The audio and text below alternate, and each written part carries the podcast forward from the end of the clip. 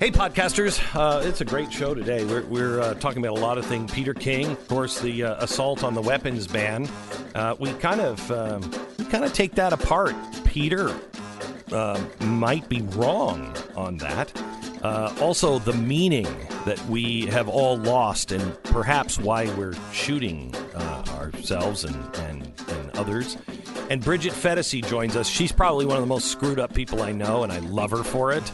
Uh, but she is she is somebody who has, uh, she's politically homeless. She just started, she was in default mode, factory settings of, oh yeah, I'm a progressive, because that's what my parents were. Then she started to pay attention because she had to. We talk about that. We talk about Joe uh, Rogan, uh, ransomware, the Bill of Rights and the Second Amendment. And we look at the rights and privileges, which I don't think I've ever heard anybody talk about it this way. You don't want to miss it, all on today's podcast.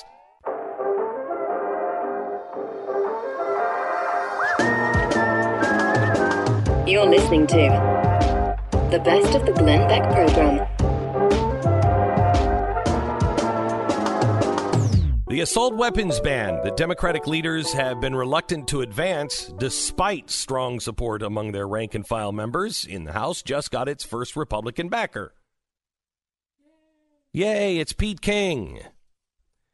Peter King said, "These are weapons of mass slaughter."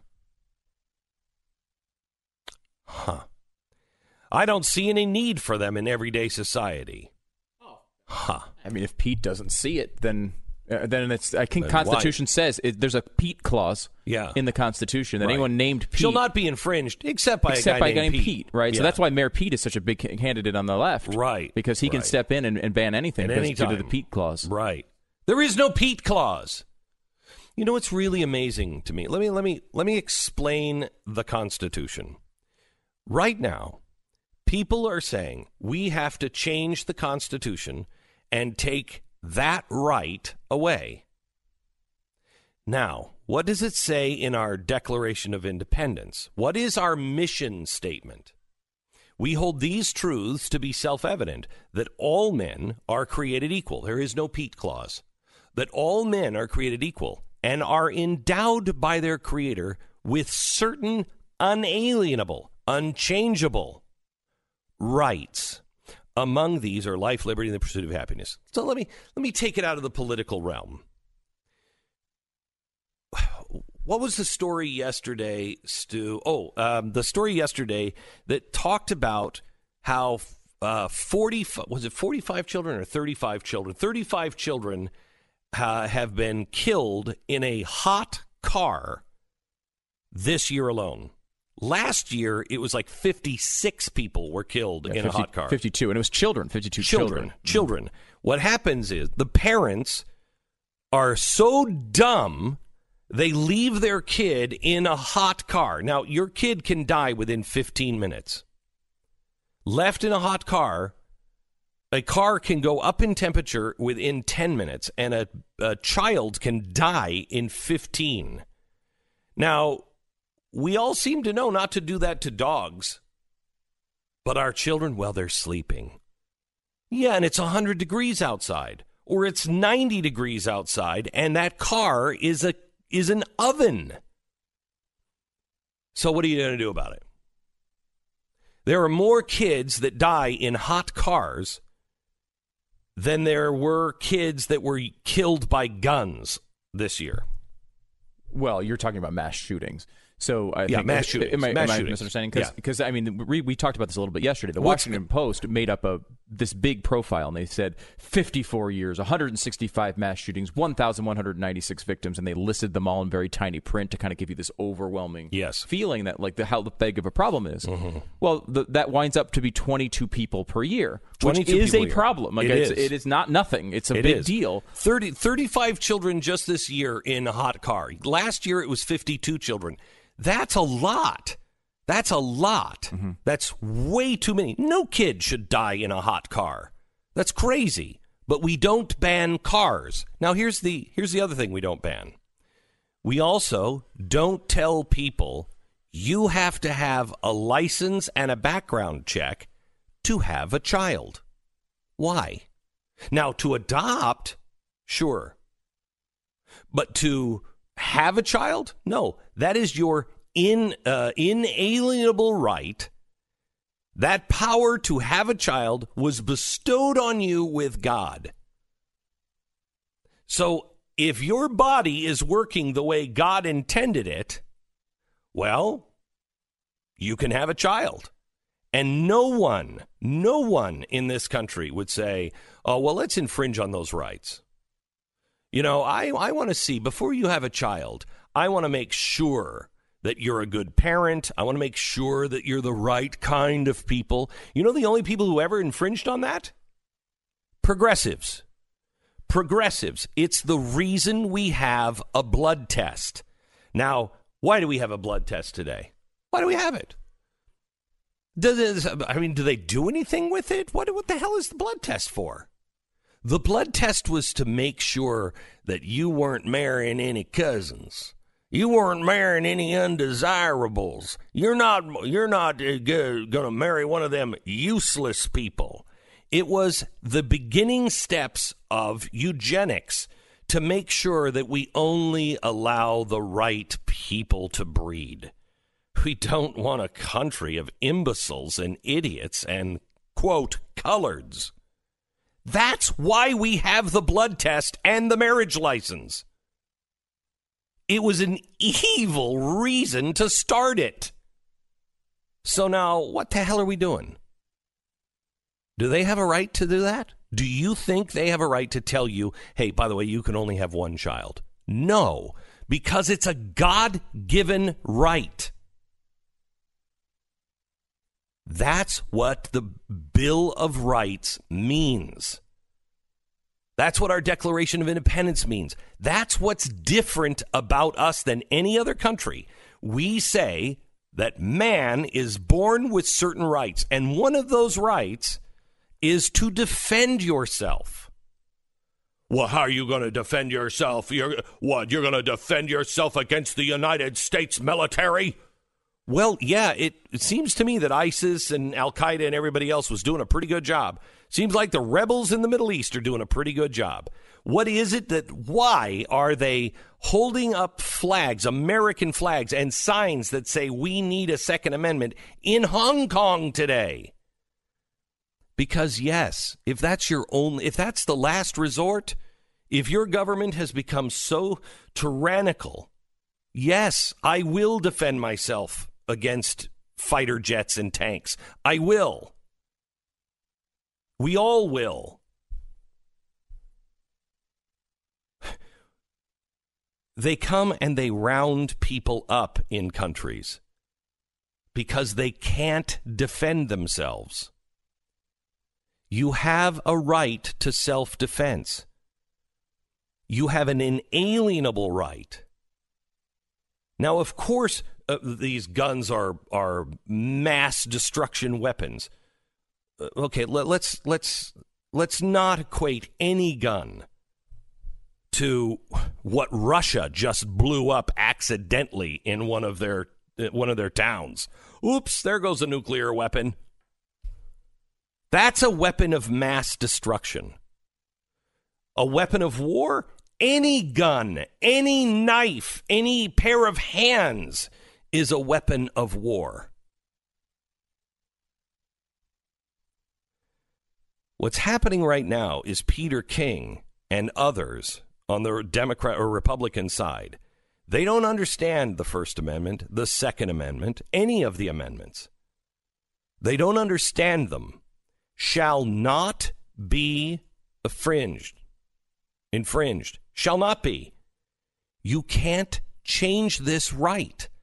It's the only one that has that clause in it. You know, it doesn't say, hey, freedom of speech, freedom of religion. It says just says shall not. Congress shall not do these things. This one is, no, no, no. Not only so you shall not take these guns, you shall not even infringe on them. You can't even come close to this one. Well, you know, you're what? You're not going to ban somebody crying fire from a crowded movie theater? Well, that one doesn't say shall not be infringed, does it? This one does.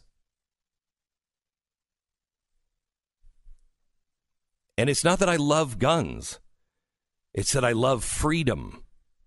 I love freedom. What is the real cause of what's happening to us?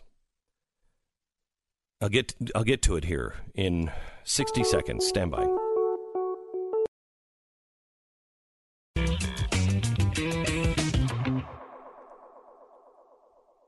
I want to talk to you about the real problem in our society that no one seems to want to address, but it is everywhere. We are in a society right now that is fundamentally changing. We are changing on many, many levels. We're changing, we're changing jobs. We know that things are not going to be the same. Massive companies are trying to find their way through this, this change. Our towns are changing. There's no jobs in many of our small towns in America. Farming is seemingly dying in this nation. We are, we are a nation of farmers. When you lose that, you begin to lose real meaning.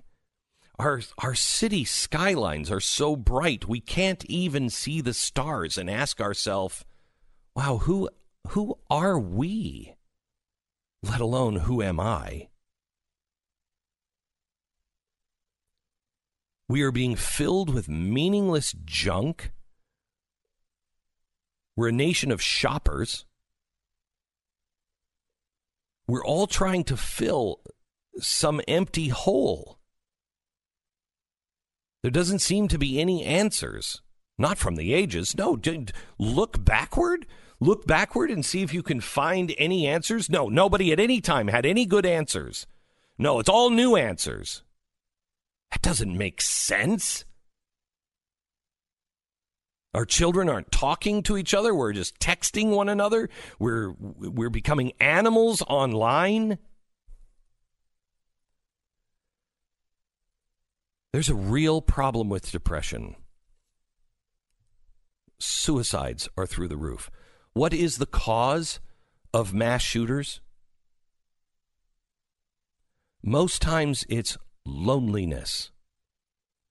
They've been ostracized. They feel alone. They don't have any meaning in their life.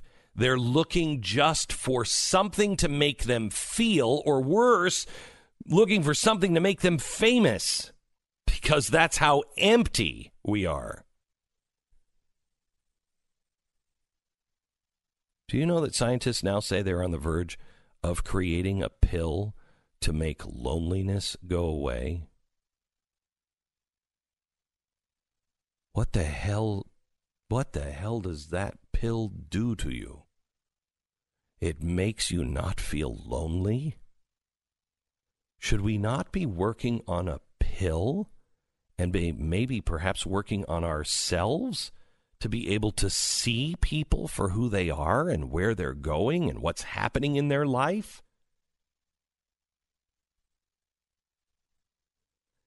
Depression is something that hits, and you think it's logical. It starts someplace logical.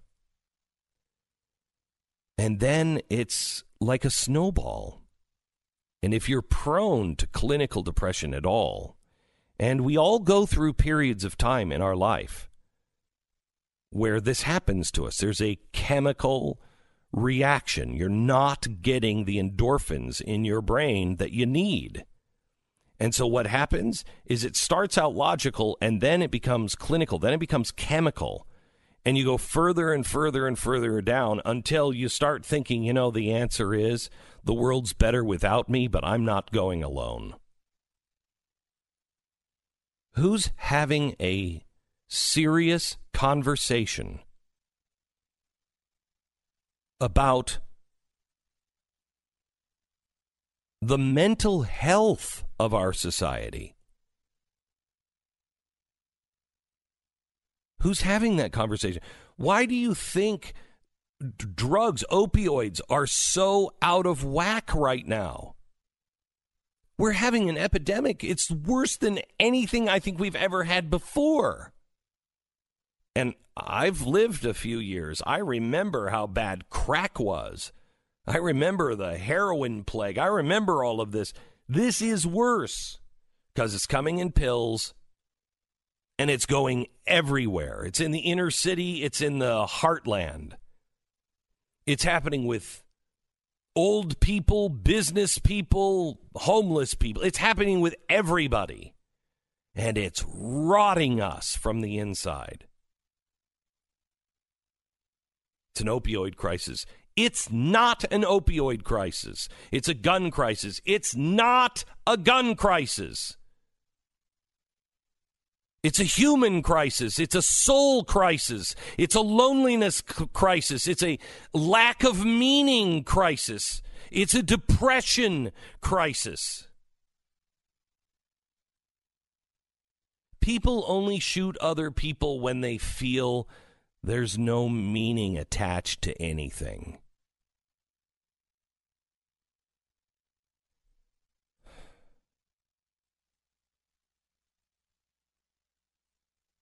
I finished a book today. I finished it this morning. It's uh, called The Volunteer, and it's a guy who uh, was a was a Polish um, resistance fighter. Started fighting against the Germans from the minute they got in. He's just a normal, ordinary guy, and uh, what happened to him was he. He just changed. He saw a need and he just changed. And he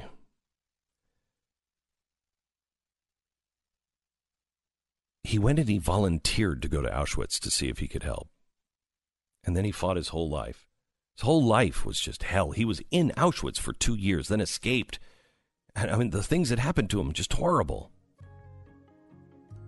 I want to I want to share one thing that he wrote just before he was killed by the Russians. It, it is our answer. It's not more gun control, drug control, or anything else. This is the best of the Glenn Beck program.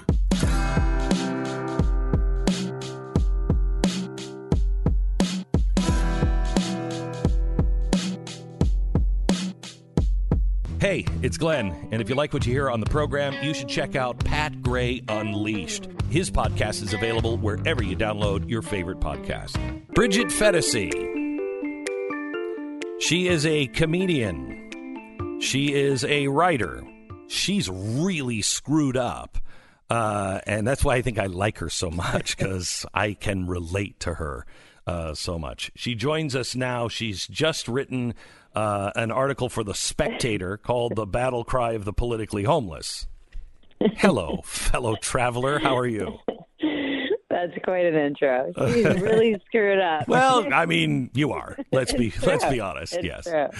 Uh, so, Bridget, really? Just for anybody who doesn't know you, you were a writer for Playboy. Uh, you you've always considered yourself a progressive, but you're not somebody who really even thought about it. You just did your life, right?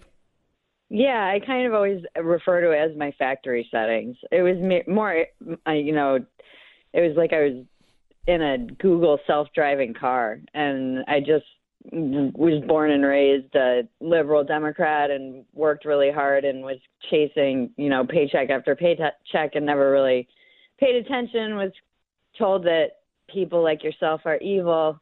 And um, just kept moving until yeah. I came out of my coma in twenty and you came out of twenty thirteen. Your, you came out of your coma because you started saying things that all of a sudden were not politically correct, and you're like, "Wait a minute." Yeah, the, the culture. I, I mean, I think the the culture has shifted to the extremes in both directions. So perhaps a lot of people haven't moved. The culture moved around us. And yes. So I was not aware of this. I wasn't like I was online participating in, in the culture wars all of these years. And I just stumbled into them. And I think this is true for a lot of Americans. And so now you write this for The Spectator because nobody is, I mean, you've been erased from Playboy. I mean, that's saying something. They don't erase anything. Um, but all of your all of your articles that you wrote for them for a long time, they're all gone. Very popular, gone. Very popular. Um, and uh, and you've kind of been, as the Chinese would say, disappeared. uh, I, I have a bit, yeah. Right. It's interesting time. Right. And so the people that are talking to you are people like me, which you don't necessarily are. You're not necessarily thrilled about. You're not like, oh, I'm thrilled. What? I'm thrilled to be talking to you, Glenn. How dare you? Uh, no, but I mean, you know, you never saw yourself two years ago going, you know what? I'm going to be friends with Glenn Beck. No, I would have. I always say this because I got sober in twenty thirteen, and I, I say if you had told me in twenty thirteen that I would have been friends with Glenn Beck, I would have been like, what drugs are you on? And give me more of them.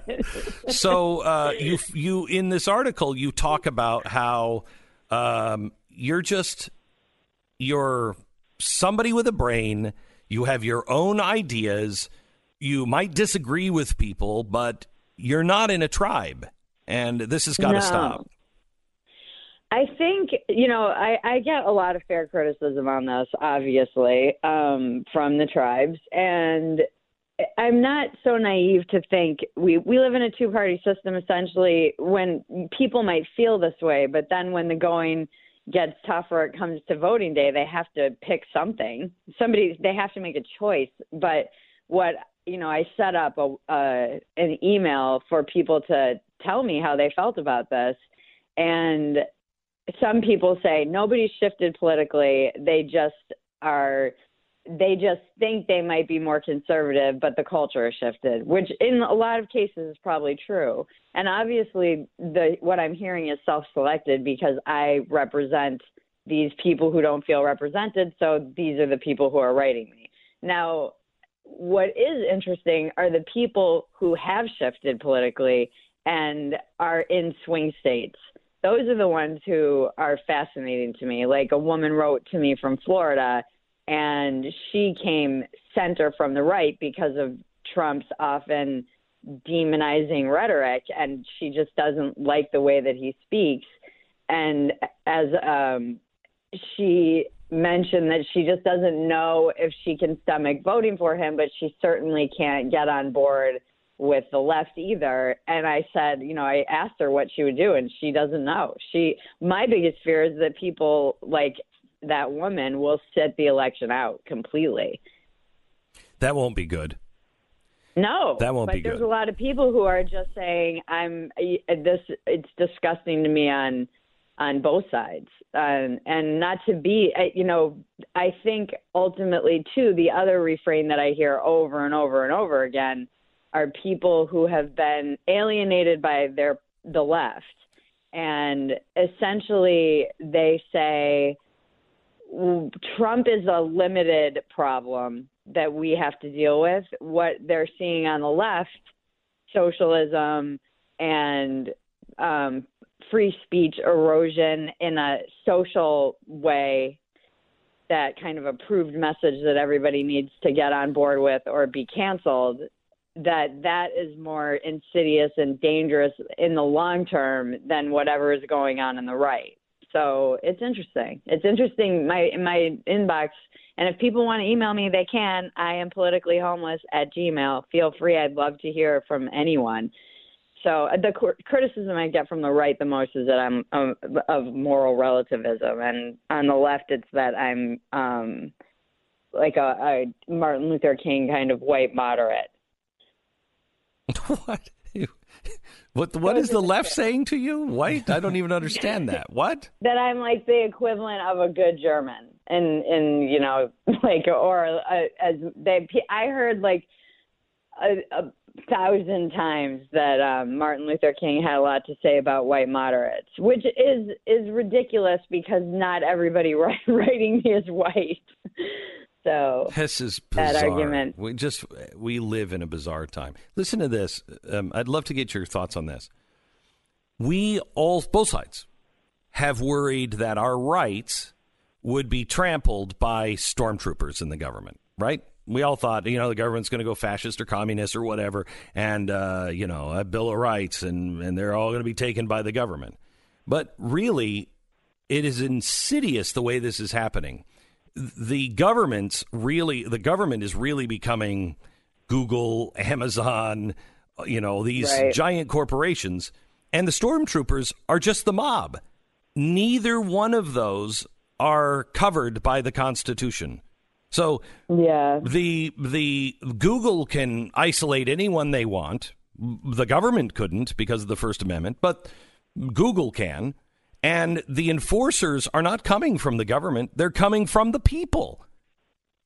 Yeah, this is this is what's deeply concerning to me is when it, it I you know, on my good days, I feel like that kind of cancel culture in particular, where I'm seeing it on the left and progress and progressives, nobody's pure. Nobody can pass these purity tests constantly. Eventually, this snake will eat it. So it's like a snake eating its own tail. Eventually, it has to eat itself and maybe fizzle out. But then I see something like what happened with Sarah Silverman, for instance, last week, where she went on a podcast and she was talking about how she got she lost a movie role because of her um, because of. the sketch she did in two thousand seven in which she was in blackface and and and apologized for in like two thousand ten on her own show and apologizing. Yeah. And, and it was a, I, I believe it was a, it was a criticism, you know, she was making fun of racism. Yeah, she was. And, and so this is the stuff that is deeply worrisome to me because we have to offer people paths to redemption. And when you're canceling people for things that they've apologized for, that they maybe have learned from, it, I don't know, from from the perspective of somebody who was a Democrat and looking at perhaps what the Democrats are doing going into twenty twenty, I don't actually see how that's helpful to them. Now, you know, people on your show are like, good, they're walking right into a brick wall again, which I I understand. But from the perspective of somebody who's, uh, I often hear that, you know, if you're in the center, all of these, YouTube is creating this path to the right, and there's only a path to the right. Well, that's because the far left has eroded the center left, and there is no path to the left, essentially. If you're you, if you're a moderate, even at all, you're essentially, you know, I don't I don't even know if you're right. If you're right of Bernie, you're essentially a conservative yeah. now. You're as bad it's as crazy. me. Yeah, you're as bad it's as me, crazy. and I'm bad as Hitler. Yeah. Um, hang on. Um, we're going to continue our conversation with uh, Bridget Phetasy. You can find her and follow her at Twitter at Bridget uh, Phetasy and Um, Bridget Phetasy dot com. Back in just a second, more on the battle cry of the political homeless. Bridget, you're new to the gun world. Are you not? I'm new. Sorry, I didn't. You're new to the gun. You're new to the gun world, right? Um. Yes. right. Right. Uh, and were you just your de- factory default settings against guns? You know, I think that when you when people ask me what um, when I started really opening my eyes to to the culture wars, it was around probably twenty fourteen, twenty fifteen, and there was I was writing for Playboy. There was yet another mass shooting, and I was emotionally reacting, as is completely understandable in those situations, mm-hmm. online. Mm-hmm. And I was like, I don't know anything about guns. I don't know how to, I don't know anything about them. I don't know any, I don't know anything about the laws. I don't even know how to, to hold one or load one. And, and so I realized, you know, I understandably why I would react emotionally, but perhaps I should maybe get some information before I was spouting I, my mouth off. And I go on. Can I tell you something, Bridget? That is something that no one in the media does. the majority of them have zero idea. I could, I'm not a gun expert. I could trap them in two questions. They have no idea what they're talking about, and yet they're coming off and pontificating. And look, I'll have a reasonable gun conversation with anybody if you know mm-hmm. what you're talking about. Right. But if you're right. just if you're just making stuff up, well, an assault weapon. What's an assault weapon? What is it? Can you define it? Well, it looks yeah. spooky. I mean, well, you know, that's you can't have a conversation. That's like trying to uh, uh, talk about if we should go back to the moon or not with a kindergartner. It's interesting because I put out a call to my listener or to my at that time following it on Twitter. And I said, you know, I don't know anything about this. I'd really like to hear what you have to think about it. And I got such thoughtful, intelligent, long written answers about people's feelings, primarily independents and conservatives, about the, um, you know, responsible gun owners in most cases. And then I started just doing my own research and um, and being that uh, and and now I'm, you know, starting to shoot and I I oh yeah, you will I mean, be I, ours. I mean, according to the left, I already am. Yeah, so. I know, I know, I know. It's it's just crazy. It's crazy because I was told that the people that I wrote about, that I, in the battle cry of the politically homeless, I was told we don't exist. You know, they're by both sides. Everyone was like, and people like you don't exist. Oh, I think and you're the. I think you're the majority. Yeah. But again, the question is, okay, so we're confused, which and maybe feeling morally conflicted about what to do in the upcoming election or politically conflicted, or there's one, you know, there's one thing that we believe in that will have us vote one way or another or are strongly against. And so I understand when people say they don't exist. I, mm. I know what they're saying, that at the end of the day, people have to pull the lever and vote. Yeah. Bridget, it's a lot easier to just throw people in categories, though. We only have about one minute left, but I wanted to get your take on this Joe Rogan article that came out from The Atlantic. Uh, do you have an hour? Yes, we do, actually. What's I the mean, problem with it? I just think it's an insidious attempt to undermine the very real need for men like Joe Rogan and masculinity, what that his fans represent. And I know what they're doing. And also comedy. I know what pieces like this are doing because they've been kind of implying that Joe is this person who's, you know, a gateway drug to the alt-right, and pieces like this Ugh. lay the groundwork very insidiously for that. And this is where I'm, I rage. The alt-right is very specific and very small.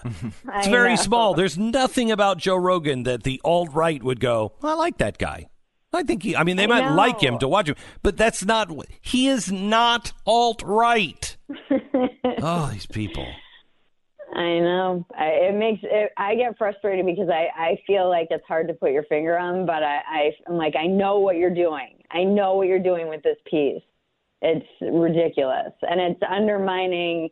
It's like, oh, why is this guy who's representative of millions of men popular? I, what are you talking about? Why is that even a question? Yeah, it's it's a, it's a weird piece. I mean, it kind of it, it makes it appear as if what they're saying is like, look, we're. You know, he he's really problematic. He's giving pe- voices to these people on oh. the fringes that don't deserve voices. And like, that's a who that's are a, they to yeah. who are they? Who are they? Yeah. Who decided that they could have a voice in whatever magazine or whatever they who who gave them the right to speak for everyone? It's so passive aggressive, too. Just the way that it says things. I think at the end, his conclusion is, you know, I tried on Joe Rogan's masculinity. It's not for me. But that kind of insidious throwing under the bus of masculinity is um, this is not good. Okay, we'll come back. I want to talk to you a little bit more about that and what the underlying problem is. Uh, I think that no one is willing to talk about, and you are in a unique position to talk about it, Bridget Phetasy. You know, there's a lot of people that are really starting to wake up. Some of them have been uh, neutral and just kind of asleep at the switch politically. Um, and that's one of the people we're talking to, who I think is incredibly brave, is Bridget Phetasy. Uh, she's a uh, writer, host of the podcast Walk-In, Walk-Ins Welcome. Um, but we've had uh, Jamie Kilstein. I just had a podcast with Jamie Kilstein, what, last week? Now, this is a guy who, he, I mean, he was nasty to me. Had me on his resume as not liking him. Uh, and wore as a, as a badge of honor. And we had a great conversation, Bridget. Just great. Mm-hmm. Yep, I love Jamie. And he's and it's it's people who are saying, wait a minute, uh, let me examine what I've done. Let me examine what I really believe, you know, mm-hmm. uh, and those people are going to change the world. They're just because I think that's the majority.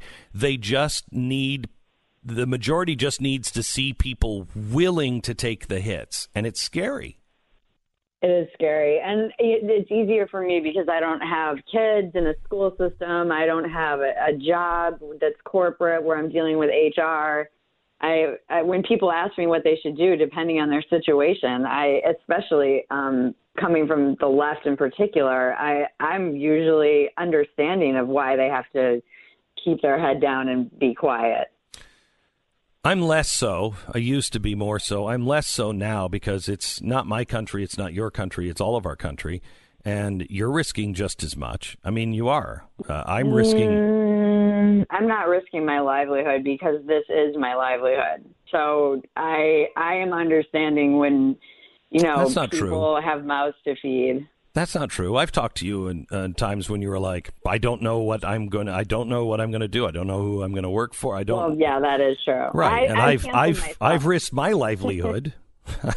You know, I put That's my true. livelihood and my life in some regards, my family's uh, yeah, on, on the line. That's true. So, mm-hmm. um, so let me change subjects because w- w- I brought up guns with you a minute ago because uh, we're now talking about banning assault weapons, which we've already done that. It didn't work. And so it was lifted.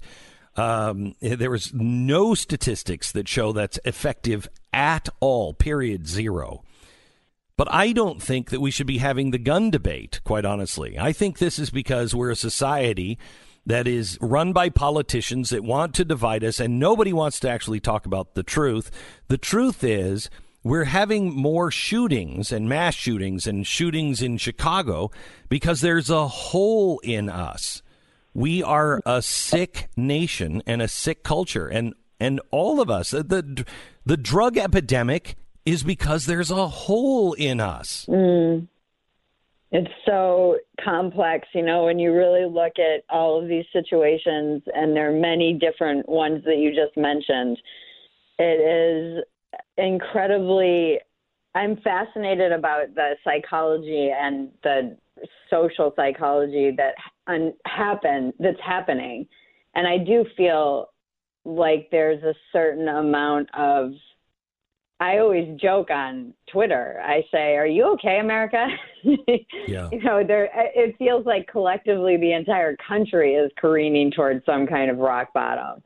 Like we're, we are, So, um, uh, so I'm I'm more concerned, Bridget, maybe you're saying this. I, I'm more concerned that um, so many people feel lonely, empty inside. They have deep depression. Nobody's mm-hmm. talking about the mental health of our kids or of our society.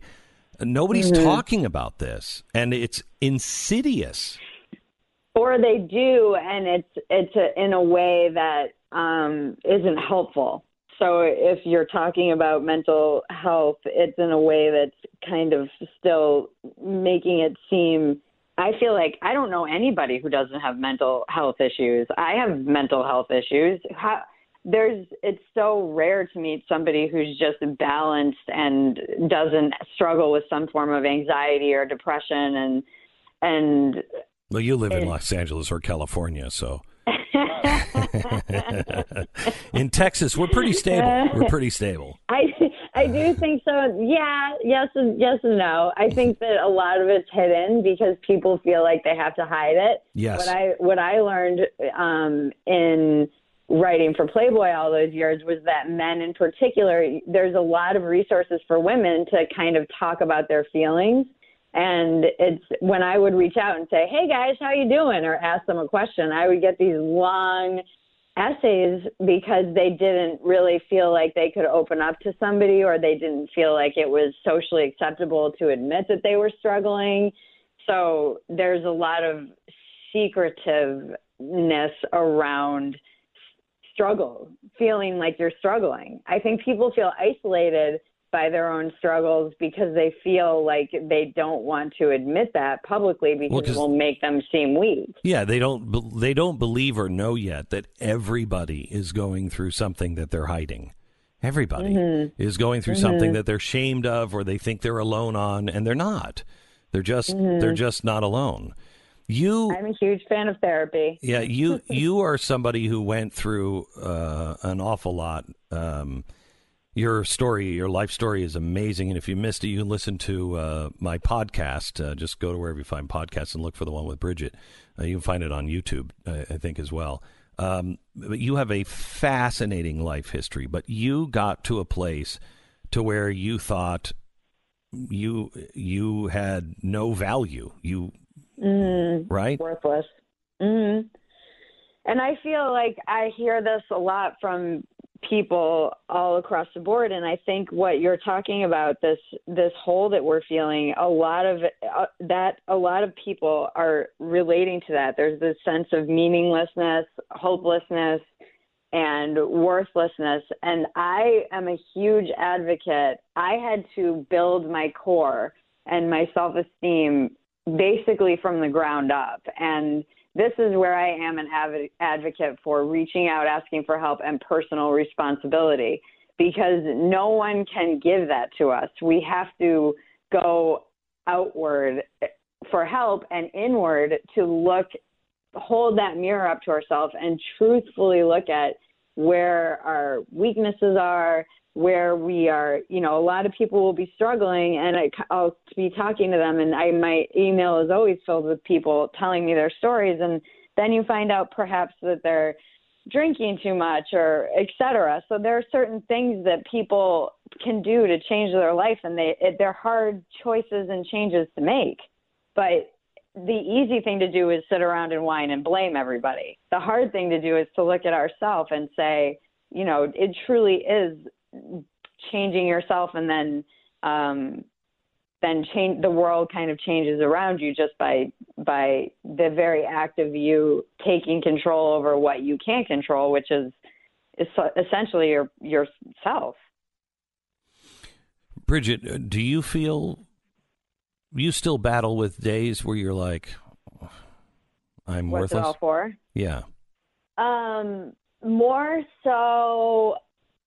Less worthlessness, because I have deeply gone into, I've found God essentially, and not to mm. turn off all the non-believers. But uh, hang on um, just a second. Our apologies then to Fred. Okay, go ahead.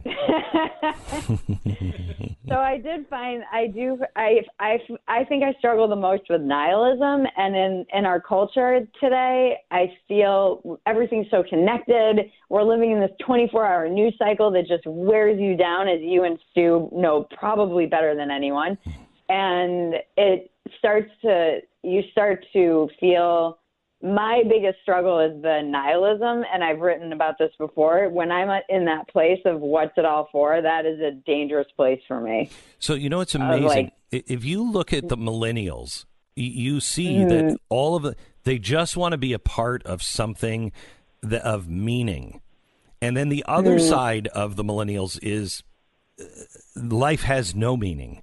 It's either, I mean, it is, there is this, this, that generation is yearning for something of meaning. And yet everyone, you know, in their life, generally speaking, in culture, is taking away everything that has meaning, you know?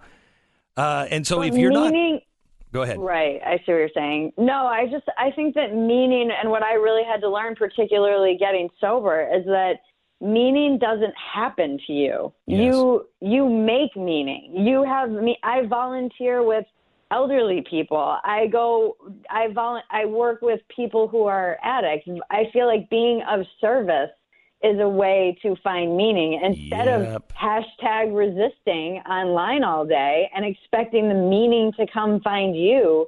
And this is, I mean, I think the biggest problem in America, honestly, other is a two-pronged sense of entitlement and victim culture. And this is all across the board, left, right, and center. I see it everywhere. And when I read my grandfather's letters from World War Two, the tone in which he writes is so inspiring and not whiny. And I see it even in myself.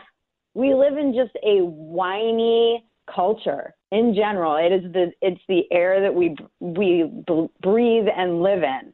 And I have to, con- you know, he's writing about being underway and getting bombed every day for two months and then calls himself out for self-pity. I'm like, Grandpa, you can feel sorry for yourself. You're getting bombed. Wow. And he he's like, I know that nobody would want to feel, you know, nobody wants me to feel sorry for myself, and I'm just having a moment.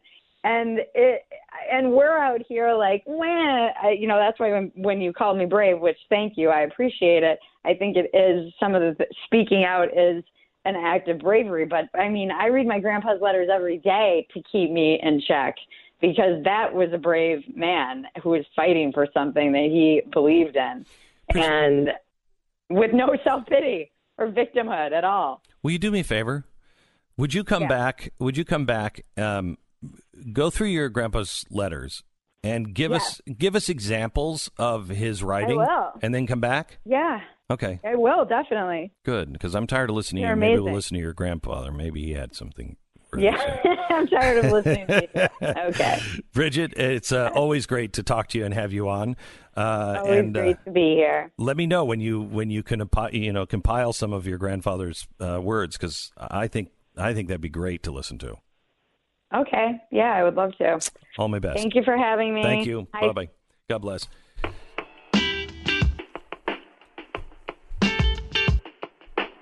I love. love people who are open to discovering new things, and people who are taking charge of themselves. Uh, she, her story is, I mean, she was a heroin addict. Uh, she was, you know, uh, raped when she was, you know, in her teens, and just, I mean, she has had one bad thing after another. Uh, so, yeah, she screwed up, but boy, she's more sane than most people I know, I think. The Blaze Radio Network. On demand.